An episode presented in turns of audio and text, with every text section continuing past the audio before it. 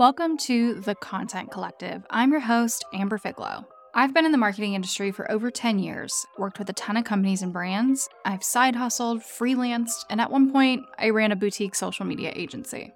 Now, as a content strategist for small business owners, I focus in on helping you tame the content chaos through systems, workflows, and organization. I'm your type A Virgo older sister here to help you create an effective content strategy to market your business, but without all the overwhelm.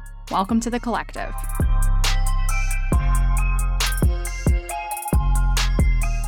Hey, friends, I'm Amber, and welcome to the Content Collective. Before you dive into an episode, let's give you some context on what this podcast is and how it came about. For years, I've created content in so many arenas for so many different businesses, and I studied marketing in college. I have a corporate background, the list goes on, and I'm not here to bore you with all the details. This podcast actually initially started out as a failed product of mine. You see, I had really big, ambitious goals of having a paid newsletter as a way to monetize my experience and expertise while inviting my community into a higher level of customized learning.